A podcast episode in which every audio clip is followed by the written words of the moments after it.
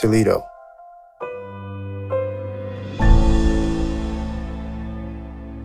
Imagine living through World War I. Imagine seeing the Ottoman Empire crumble around you. The British have divided up the Arab lands into smaller territories based on their geostrategic priorities and have directed who can move in, where people can live, and how they must comply to British rule. Can you imagine the confusion, the chaos, the conflict? Welcome to the British Mandate of Palestine. From the Toledo Society, I'm Professor Saeed Khan, and this is 1400 OMG, your guide to what the hell happened in modern Muslim history. In this series, we look into the key events in the Muslim world over the past two centuries and dig deep into some of the root causes of the situation many find themselves in today. Over the next few episodes, we will dive deep into the events that led to the formation of the State of Israel. Together, we will understand the roots of the Palestine Israel conflict and understand the history of this important region of the Muslim world. The British Mandate. When we last visited Palestine, the British had drafted the Balfour Declaration, creating new problems in the region. The British had promised the land of Palestine to various parties.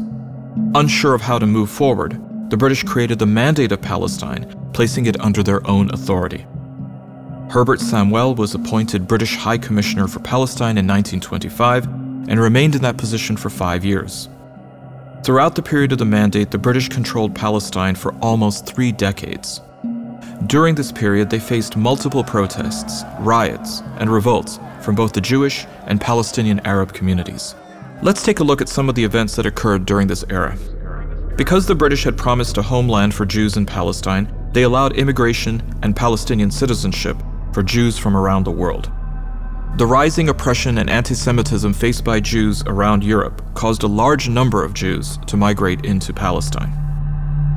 Previously, we looked at the initial migration of Jews to Palestine before World War I. By 1920, there were now over 90,000 Jews living in Palestine. The Jewish community had established its own defensive, administrative, and agricultural sectors. They were determined to establish their homeland in Palestine, and this caused a lot of tension with the local Arabs, building up to a riot. In 1920, Arab leaders across Palestine were warning their followers against the Jewish immigrants. This sparked a riot around the time of the festival known as Nabi Musa, an event that commemorated the prophet Moses, revered by Christians, Jews, and Muslims alike. Between the 4th and the 7th of April of 1920, a riot broke out in the old city of Jerusalem. Five Jews and four Arabs were killed in the clashes, and several hundred were injured. This would be the first of multiple clashes between Arabs and Jews in Palestine. The riot caused the British government to take notice. They realized that the Arabs were frustrated because of the Balfour Declaration and the British not fulfilling their promises to them. The Arabs saw the Jews as a threat and feared that the British may hand over Palestine to them wholesale. In 1922, the British clarified their position, claiming that they supported the existence of the Jewish community in Palestine but considered them to be Palestinian. The British did not support the creation of a new state as a Jewish national homeland, but they used this opportunity to divide the Mandate of Palestine into two territories. Everything west of the Jordan River was to be renamed Palestine, everything east of the Jordan River becoming a brand new country, Transjordan. The creation of Transjordan. In order to appease Prince Abdullah, the son of Sharif Hussein, who had led the Arab revolts against the Ottomans during World War I, the British handed over Transjordan to Abdullah and made him king of the region. The creation of Transjordan solved two problems for them. It gave Abdullah a place to rule while preserving British interests in the region. The British continued to rule Transjordan indirectly through this king, protecting their interests in the process. The British representative of Jordan had the final word regarding foreign relations matters, the armed forces, the budget, and all other essential government activities. Heading back west over the Jordan River, in the now smaller area of Palestine, the Jewish immigration continued. Between 1924 and 1929, a fourth Aliyah, a Jewish migration, occurred. This time, over 82,000 immigrants moved to Palestine, mostly from Poland and Hungary. The Jewish settlers were, at this point, primarily middle class business people. Settling in Palestine, they established the economic mercantile sector for the Jewish community to complement the agricultural sector which already was in place. For the Palestinians, there was a series of calamities. First, the Ottoman Empire had collapsed. Then the British had divided the land into Palestine and Transjordan. And now there's a mass migration of Jewish settlers intent on making their country in this homeland. The stress and pressure from all of these events affected the Palestinian people and led to a series of riots and massacres. Case in point 1929.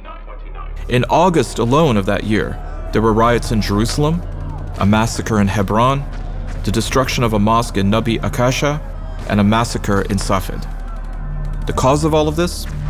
Well, the primary cause of tension was between the Arabs and the Jews over access to holy sites, particularly the Western Wall, considered to be the most sacred spot for the Jewish faith.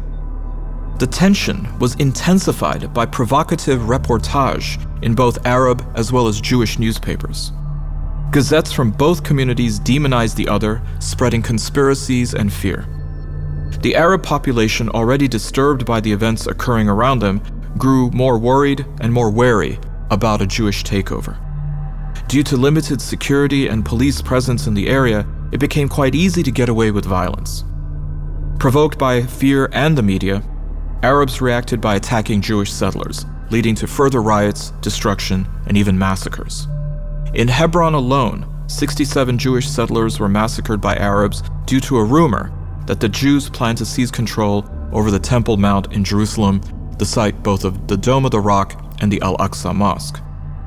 These riots did force the British government to take action and to try to find a solution to the tension building every day between the Arab and Jewish citizens of Palestine.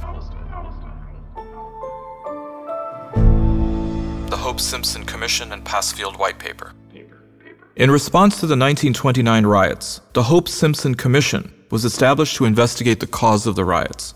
The commission reported five key points regarding the riots. First, that the Jews had paid high prices for the land, and in addition, they had paid to certain of the occupants of those lands a considerable amount of money which they were not legally bound to pay. Two, that Arab fears of the destructive impact of Zionist colonization was well founded and thus called for controls of further colonization and settlement. Three, due to the Zionist labor policy extending to all Jewish enterprises, the displaced Arab farmer could not find non agricultural employment making the problem of unemployment among the Arabs serious and widespread. 4. The Zionist contention that the Arab worker benefited from Jewish migration was therefore refuted by the report. And 5.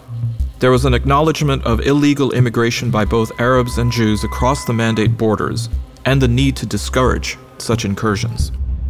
The Hope Simpson Commission led to the publication of the Passfield White Paper, this report stated that the development of a Jewish national home in Palestine is a consideration which would enjoy continued support, but it was not central to mandate governance.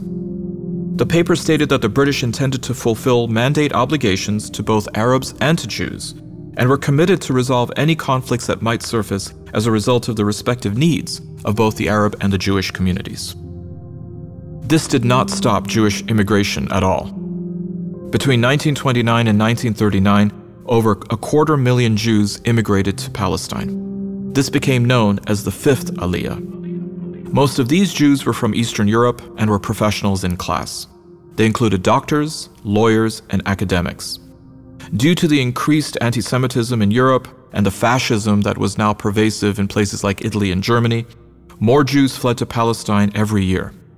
This, of course, led to the rising tension between Arabs and Jews, which already existed because of migration.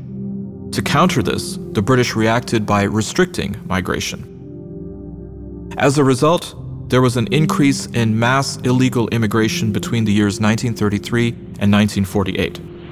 Of course, within that period of time, we find the rise of Hitler in Germany, as well as the start of World War II in 1939. over 110,000 immigrants illegally settled in Palestine, increasing the Jewish population to almost half a million. As the treatment of Jews in Europe worsened during World War II, more and more Jews fled to Palestine seeking safety and protection. Out of desperation, many had no choice but to migrate illegally. The British were unable to control the migration or to stop it at all. At the same time, Arabs grew more worried as the local Jewish community increased in number. Fearing a Jewish takeover, a mass Arab revolt took place in 1936. For 1400 OMG, this is Professor Saeed Khan, your guide to what the hell happened in modern Muslim history.